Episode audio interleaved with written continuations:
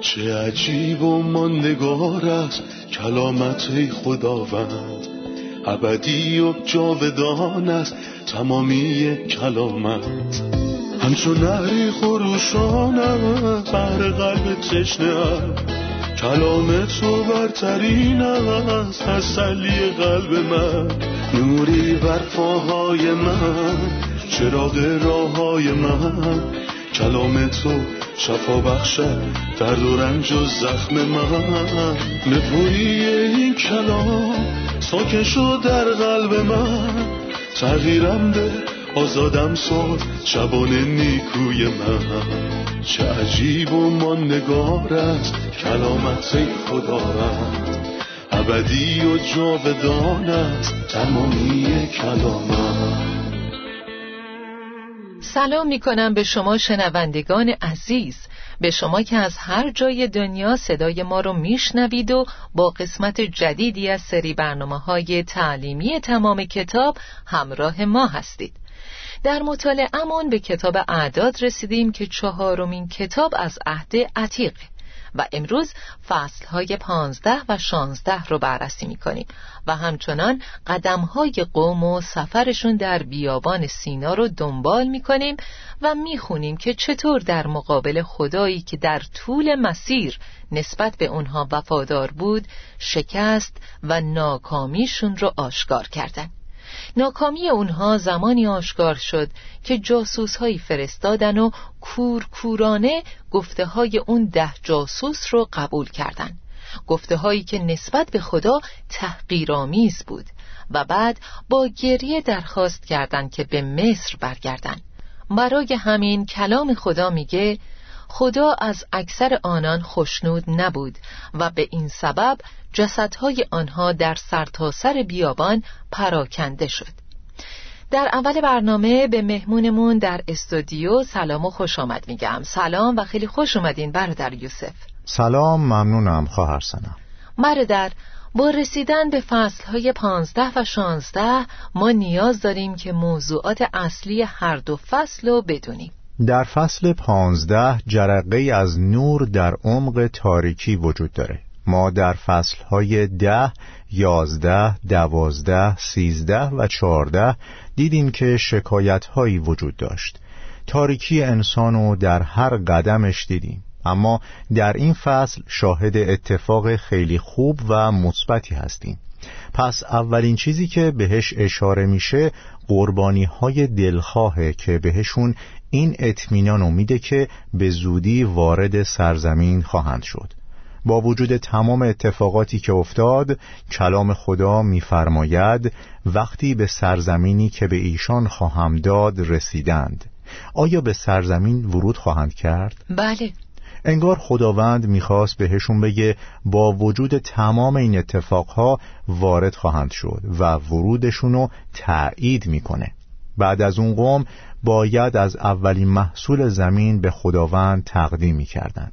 فصل 15 به 3 سوال جواب میده. اول اینکه اگه شخصی یکی از قوانین خداوند رو فراموش کنه و سهواً مرتکب خطا بشه باید چیکار کنه؟ دوم اینکه اگه شخصی سبت رو بشکنه چه اتفاقی براش میفته؟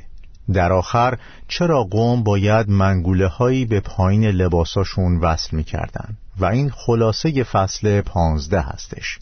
سپس در فصل 16 یه سری موضوعات دیگر رو میبینیم که درباره رهبران قومه و متاسفانه شکست کامل اونها رو نشون میده. همینطوره. از فصل 15 آیاتی رو براتون میخونم. خداوند به موسی فرمود به قوم اسرائیل بگو وقتی به سرزمینی که به ایشان خواهم داد رسیدند این مقررات را رعایت کنند. هرگاه بخواهند قربانی سوختنی یا هر قربانی دیگری که بر آتش تقدیم می شود و خداوند آن را می پسندد بیاورند، قربانی باید گاو، قوچ، گوسفند یا بز باشد. آن قربانی خواه قربانی سوختنی، خواه نذری، خواه دلخواه و یا قربانی مخصوص یکی از عیدها باشد، در هر صورت باید با هدیه آردی تقدیم شود. اگر کسی بخواهد که بره ای را قربانی کند، باید همراه آن 1 کیلو آرد مرغوب مخلوط با 1 لیتر روغن به عنوان هدیه آردی و 1 لیتر شراب به عنوان هدیه نوشیدنی تقدیم کند. هرگاه بخواهد 1 قوچ را قربانی کند، همراه آن باید 2 کیلو آرد مرغوب مخلوط با 1.5 لیتر روغن به عنوان هدیه آردی و همچنین 1.5 لیتر شراب به عنوان هدیه نوشیدنی تقدیم کند. این نوع قربانی خداوند را راضی می کند. تمام این بخش به تقدیم قربانی ها مربوط میشه. در اینجا به قربانی سوختنی، قربانی سلامتی، قربانی گناه و هدیه نوشیدن اشاره شده. تمام این قربانی ها باید تقدیم می شدن. ما در اونها چه تصویری می بینیم؟ مسیح رو می بینیم. قوم قرار بود وارد بشه، اما بر پایه چی می تونستن وارد بشن؟ بر پایه مسیح، چه به عنوان جایگزین، چه حمل کننده گناه اونها، چه به عنوان قربانی سوختنی و یا کسی که قلب خدا رو راضی میکنه. پس ما در تمام این قربانی ها مسیح رو میبینیم. اما در اینجا به قربانی های دیگه‌ای هم اشاره شده، مثل نذری یا قربانی دلخواه. در ضمن اجباری برای تقدیم این قربانی ها وجود نداشته، اما قوم به خاطر محبتشون نسبت به خدا یا شکرگزاری از خدایی که با اونها راه میرفت، این هدایا رو تقدیم میکردن. همینطور همراه با همه این قربانی ها هدیه نوشیدنی هم تقدیم میکردن و این خیلی عالیه، چون میخواد بگه که تمام این قربانی ها مثل قربانی سوختنی و سلامتی بوی خوشی در حضور خداوند داشتن. میخوام نظرتون رو درباره آیه 14 بدونم. بیگانگانی که به طور موقت یا دائمی در میان آنان زندگی میکنند باید از این مقررات پیروی کنند. آیا روال تقدیم قربانی بیگانگان با اسرائیلی ها فرق داشته یا همگی مثل هم بودن؟ موضوع جالب و زیبای اینجا اینه که وقتی اونها وارد سرزمین بشن، مکانی برای بیگانگان خواهند داشت. در طول سفر قوم در بیابان ما فقط چند مرتبه درباره مکانی مخصوص بیگانگان میخونیم، اما از زمانی که وارد سرزمین میشن کلمه بیگانه بیشتر تکرار میشه و این به ما نشون میده که با ورود به سرزمین امتها مکانی خواهند داشت و حالا که امتها مکانی دارن با یهودیان برابرند و با قوانین یکسان با هر دوشون برخورد میشه. یعنی خدا تنها یه راه برای رفتن به حضورش قرار داده و این راه قربانی مسیحه. بیگانگان هم به همراه قوم وارد سرزمین می شدن و ازشون استقبال می شد، اما این بیگانگان فرهنگ و روش های خودشونو برای خوشنود کردن خدا دارن. آیا آیه‌ای وجود داره تا کمک کنه به یه نقطه مشترک بین این دو گروه برسیم؟ کلام خدا می‌فرماید و هر کس از هر ملت که خدا ترس و نیکوکار باشد مقبول خداست. از این آیه برداشت‌های اشتباهی میشه. پس لطفاً درباره تنها راهی که خدا به وجود آورده تا از طریق اون بهش نزدیک بشیم برامون بگین. حتماً ما میتونیم جوابو در همین آیه‌ای که خوندید پیدا کنیم. این آیه مربوط به خیلی وقت پیشه و در اون موقع هیچ بدعتی وجود نداشته. آیا در نحوه تقدیم قربانی بین بیگانگان و یه نفر از قوم خدا تفاوتی وجود داشته؟ نه، کاملا شبیه هم بودن. بله درسته، و هیچ روش دیگه‌ای وجود نداشته. چه شخص جزو قوم اسرائیل بوده، چه بیگانگان باید از یه روش استفاده می‌کرده. کلام خدا می‌فرماید و در هیچ کس غیر از او نجات نیست، زیرا که اسمی دیگر زیر آسمان به مردم عطا نشده که بدان باید ما نجات یابیم. این موضوع که خدا هر ملتی رو میپذیره درسته، اما بر چه پایه و اساسی؟ بیاین کورنلیوس رو در نظر بگیریم. اگه کورنلیوس پیام رو نمیشنید نجات پیدا نمیکرد. آن پیامی را که باعث نجات تو و تمامی اهل خانه‌ات خواهد شد به تو خواهد رسانید. قبل از این کرنلیوس چطور شخصی بود؟ او مردی خدا ترس بود. ولی اگه وضعیت کرنلیوس برای نجاتش کافی بود، پس لزومی نداشت که پتروس بره و پیام نجاتو بهش برسونه. پس جدا از مسیح هیچ شالوده دیگه‌ای باعث نجات نمیشه. اما این برای قوم مشکل ایجاد کرد. برای همین اونها پرسیدن تکلیف افرادی که دور هستن و کسانی که نزدیک هستن چی میشه؟ وقتی خدا در قلب کسی تمایلی برای شناخت خودش ببینه، این مسئولیت رو داره که اونو هدایت کنه، ولی بر مبنای همون اساس. درسته، یعنی شرایط برای یه اسرائیلی و یه بیگانه یکیه و فقط بر مبنای قربانی مسیحه. از آیه 22 درباره گناهان ناخواسته صحبت میکنه. چه تفاوتی بین گناهان ناخواسته و گناهان عمدی وجود داره؟ بعضی وقتها افراد کارهایی میکنن که واقعا منظوری از اون کار ندارن. مثلا ما درباره شهرهای پناهگاه خوندیم که هر کسی سهواً مرتکب قتل میشد به اونجا پناه می آورد. یعنی چی؟ یعنی اگه کسی در حال استفاده از تبر تصادفاً با کسی برخورد میکرد و اون شخص میمرد، شخص تبر به دست قصد کشتنشو نداشته. پس این یه گناه ناخواسته است، گناهی که از روی عمد انجام نشده. همینطور گناه ناخواسته گناهی که از روی فراموشی به انجام رسیده. اما گناهان عمدی گناهانی هستند که با اراده شخصی انجام میشن. پس کسانی که مرتکب این قبیل گناهان میشن از کارشون کاملا آگاهن و به نوعی برای به چالش کشیدن خدا مرتکب چنین گناهانی میشن. بنابراین اراده خودشون تا حد زیادی دخیله و از روی غرور دست به این کار میزنن. در آیه 30 به این موضوع اشاره شده. اما اگر کسی عمداً مرتکب گناهی شود، خواه اسرائیلی باشد خواه بیگانه، آن شخص در برابر خداوند گناه ورزیده است و باید از اجتماع طرد شود. مردم با ارتکاب گناهان عمدی به خداوند توهین می‌کنند. انگار می‌خوان به خداوند بگن ما هر کاری بخوایم می‌کنیم.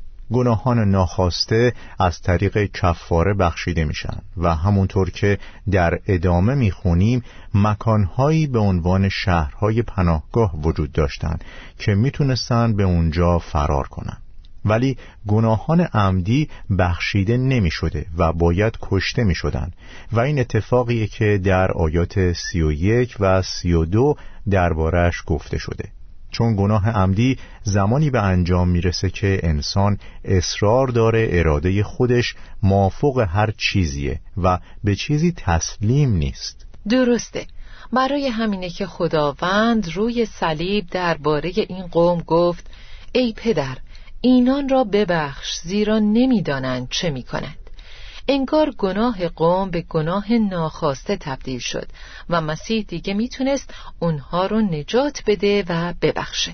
این یعنی خداوند تمام گناهان ما رو ناخواسته در نظر میگیره تا ما بخشیده بشیم. عیسی با مردم اون زمان چه کار کرده بود؟ هیچی، فقط بینشون زندگی کرد. با وجود این اونها و مخصوصاً سران کاهنان اصرار داشتند که مصلوب بشه و در مورد همین افراد در فصل 6 کارهای رسولان میخونیم که بعضیاشون ایمان آوردن. همینطوره. آیات 32 تا 36 درباره شکستن قانون سبته و الان براتون میخونم که این کار چه مجازاتی داره.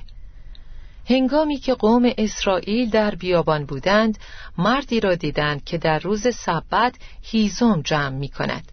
آنها او را پیش موسی و هارون و سایر رهبران قوم بردند. آنها او را در زندان انداختند، چرا که نمی دانستند با او چه کنند.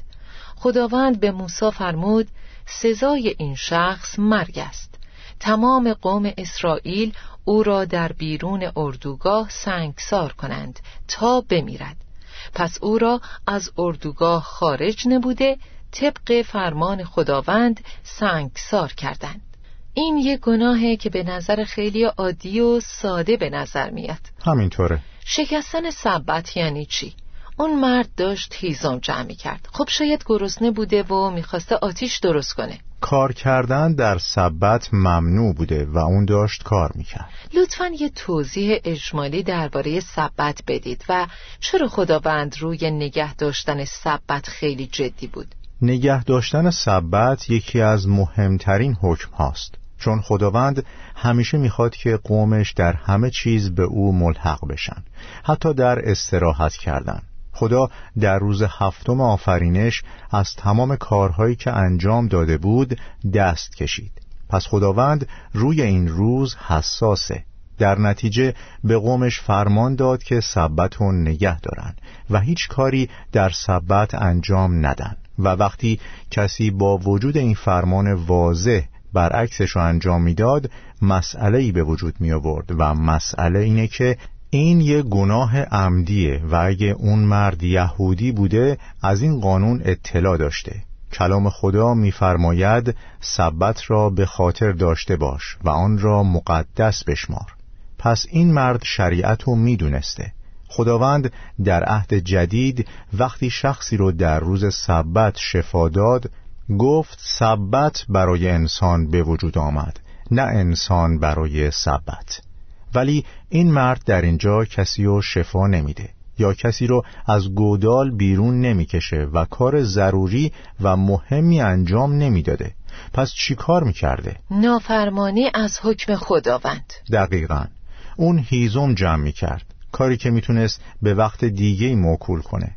پس تنها کاری که کرد نافرمانی از حکم خدا بود و نافرمانی از حکم خدا یعنی به چالش کشیدن و امتحان کردن خدا و در این قضیه گناه مرتکب شده. خیلی ساده به نظر میرسه اما مجازاتی جدی داره. ولی این گناه واقعا تا این حد جدیه که سنگسارش کنن تا بمیره؟ چرا؟ چون خدا تنها کسیه که گناه و ارزیابی میکنه، نه من. برای مثال آدم چیکار کرد؟ از اون میوه خورد، فقط همین. آیا این امکان وجود داره که به خاطر خوردن میوه یه درخت گناه و درد وارد جهان بشه؟ بله، چون خدا دید که اون گناه با آگاهی و عمدن انجام شد و به رنج منتهی گشت و این اتفاقی بود که برای این مرد هم افتاد. درسته. خدا از طریق صلیب مسیح اسباب آرامی رو فراهم کرده تا انسان برای داخل شدن به آرامی خدا نیاز به انجام کاری نداشته باشه، چون مسیح تمام اون چی رو که لازم بود انجام داد و ما به خاطر کاری که مسیح انجام داد باید آرام بگیریم. این یعنی راه رفتن به آسمان و نجات یافتن نیازی به کار و تلاش انسانی ما نداره. انسان هیچ نقشی در این کار نداره و مبارزه کردن با قدرت انسانی نتیجه‌ای به بار نمیاره. کلام خدا می‌فرماید و نه از اعمال تا هیچ کس فخر نکند. بله همینطوره. کدوم شخصی میتونه با توجه به قوانینی که خدا تنظیم کرده یعنی شریعت نجات پیدا کنه؟ هیچ کس. درسته. هر که شریعت را به عمل آورد به وسیله آن زیست خواهد کرد. کدوم انسانی این کارو کرد؟ هیچ کس. انسان نمیتونه اونچه که در نظر خدا پسندیده است رو انجام بده. اون قادر به انجام این کار نیست. دوماً نجات انسان به کفاره نیاز داره. انسان باید قرضش رو بپردازه. اعمالش چطور میتونن این بدهی رو پرداخت کنن؟ پس به دلایل زیادی این کار ممکن نیست و هرگز هم ممکن نخواهد بود. خدا میدونه که انسان قادر به انجام این کار نیست، پس کار رو برای انسان آسان‌تر کرد. میخواید آرامی داشته باشید؟ خدا میتونه بهتون آرامی ببخشه. و زمانی که عیسی روی زمین بود خودش فرمود بیایید نزد من ای تمامی زحمتکشان و گرانباران، همونطور که هستید بیایید و من به شما آرامی خواهم داد. برای همین خدا برای ناتوانی انسان راه حلی مهیا کرده. از آیه 37 تا پایان فصل درباره فرمان خداوند به اسرائیلی ها صحبت میکنه که باید منگوله های آبی بسازن و با نخهای آبی به گوشه های لباس هاشون وصل کنن. شاید کسی این آیاتو بخونه و با تعجب بگه این آیات چه ارتباطی با ما دارن؟ چرا ما باید به لباسای اونا و منگوله و رنگ لباساشون اهمیت بدیم؟ این آیات واقعا چه تعلیم روحانی برای ما دارن؟ ما میدونیم که لباسها به رفتار اشاره میکنن. به عبارتهایی که اینجا به کار رفته توجه کنید. بر گوشه های لباس های خود منگوله هایی بسازند و آنها را با نخهای آبی وصل کنند. از آیه 39 میخونم. منگوله ها نقش یادآوری را به عهده خواهند داشت. هرگاه شما به آنها بنگرید تمامی فرامین مرا به خاطر آورده اطاعت خواهید نمود و از خواهش‌های نفسانی خود پیروی نخواهید کرد. مفهوم جمله هرگاه به آنها بنگرید چیه؟ برای نگاه کردن به این منگوله ها باید به پایین نگاه می کردن، چون به گوشه لباس وصل می شدن. من با دیدن اون قلب فاسد خودم رو به یاد میارم و چشمهای منم قلبم رو دنبال میکنه و میبینه که به چیزی وصله و نخ آبی آسمانی بودنم رو به یادم میاره. یعنی من هر وقت به زمین نزدیکتر بشم و به اون نخ آبی و منگوله ها نگاه کنم آسمانی بودنم رو به یاد میارم و از گناه کردن شرم میکنم و از کارهای بیهوده و بیارزش جدا میشم. درسته، ممنونم. استراحت کوتاهی میکنیم و خیلی زود با ادامه درس برمیگردیم.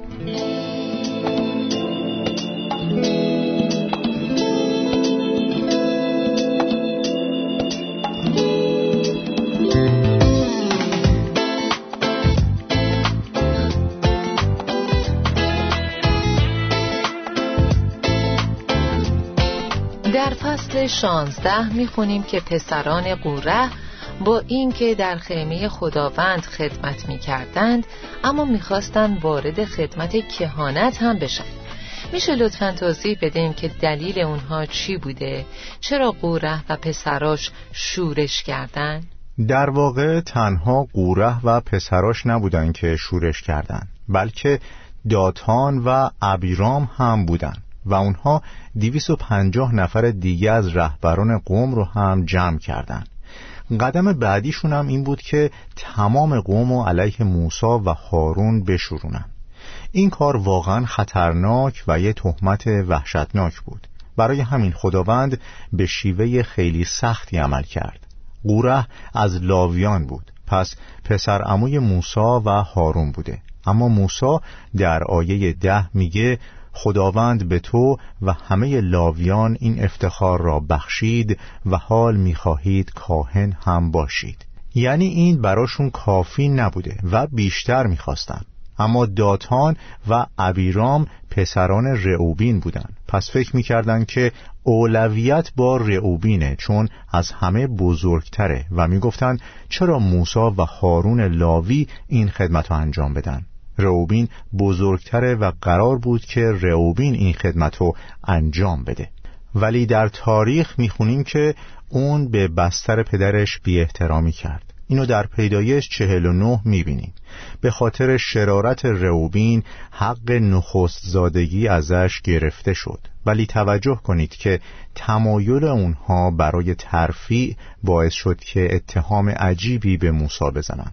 اونها اول قداست رو که مسئله مهمیه خار شمردن، چون درکش نکرده بودن و از موسی و هارون پرسیدن چرا شما خود را برتر از قوم خداوند می شمارید؟ و قبلتر گفتن همه قوم اسرائیل متعلق به خداوند می باشند و خداوند با همه ماست، پس چرا شما خود را برتر از قوم خداوند می شمارید؟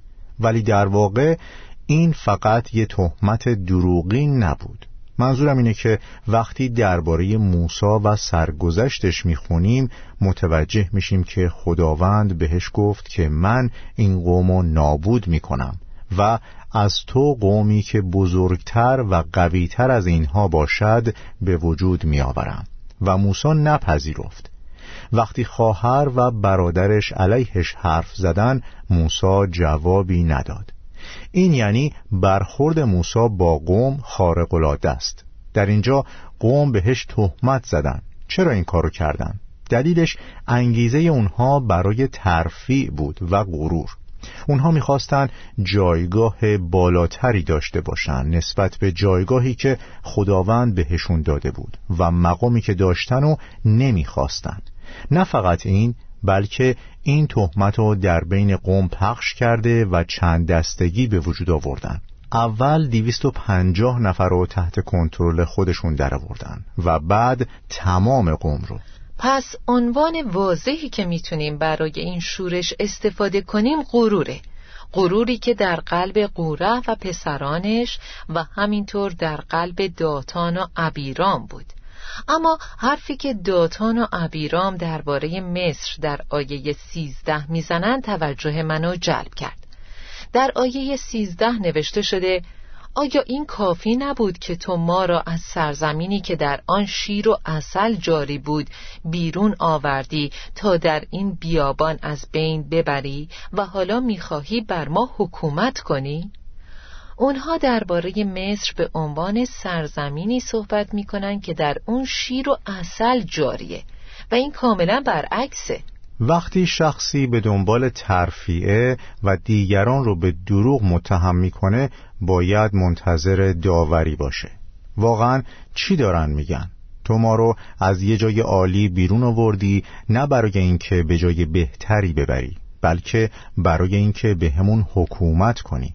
پس در ناخودآگاهت علاقه به حکومت کردن داری و اصلا به قوم اهمیتی نمیدی، بلکه اونها رو از بهترین مکان بیرون آوردی تا بهشون حکومت کنی.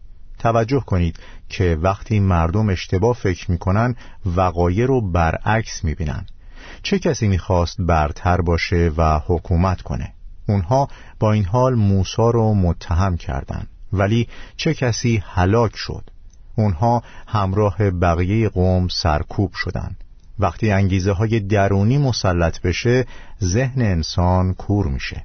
این شورش همونیه که در رساله یهودا با عنوان شورش قورح بهش اشاره شده، درسته؟ فکر میکنم همین باشه.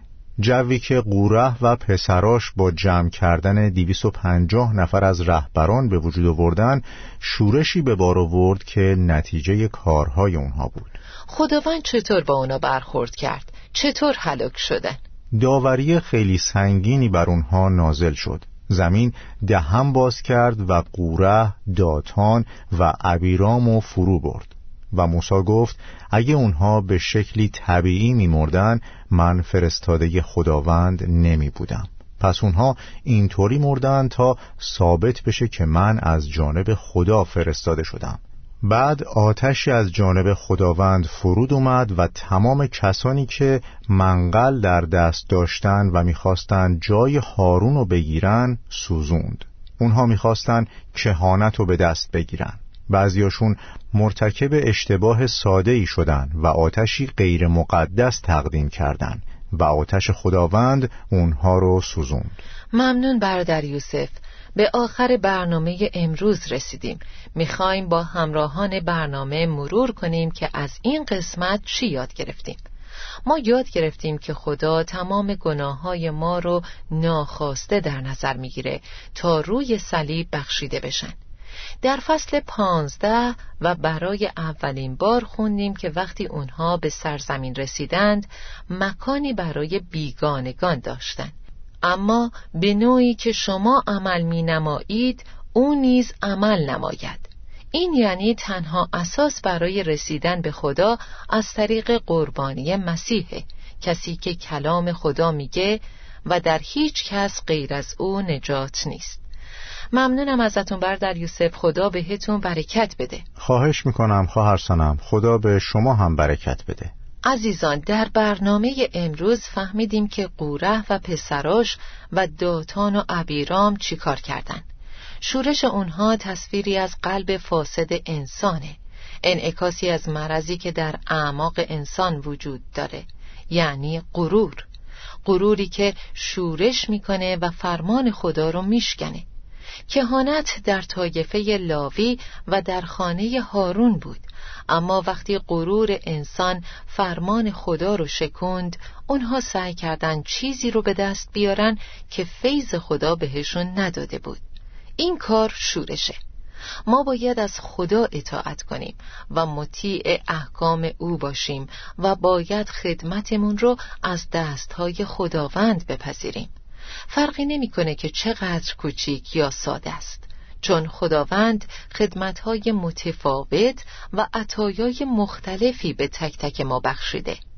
ما باید چیزی که از دست‌های خدا میاد و بپذیریم و نسبت به اون چه داریم، چه کوچیک و چه بزرگ، امین باشیم و برای جلال خدا ازش استفاده کنیم. کلام خدا می‌فرماید: چه چیزی داری که نیافتی؟ پس چون یافتی چرا فخر میکنی که گویا نیافتی؟ از خادمینی که شنونده ما هستن دعوت میکنم که بیایید و خدمت و عطایاتون رو در دستان خداوند قرار بدید و از او بخواید تا زندگیتون رو متمرکز بر خودش حفظ کنه. تا کلام و قسمتی دیگه، خدا با شما. چه عجیب و ماندگار است کلامت ای خداوند، ابدی و جاودان است تمامی کلامت. همچون نهری خروشان است بر قلب تشنه است، کلام تو برترین است تسلی قلب من. نوری بر پاهای من، چراغ راههای من. کلام تو شفا بخشد درد و رنج و زخم من. نپویی این کلام ساکن شد در قلب من. تغییرم ده، آزادم ساز، شبان نیکوی من. چه عجیب و ماندگار است کلامت ای خداوند، ابدی و جاودان است تمامی کلامت.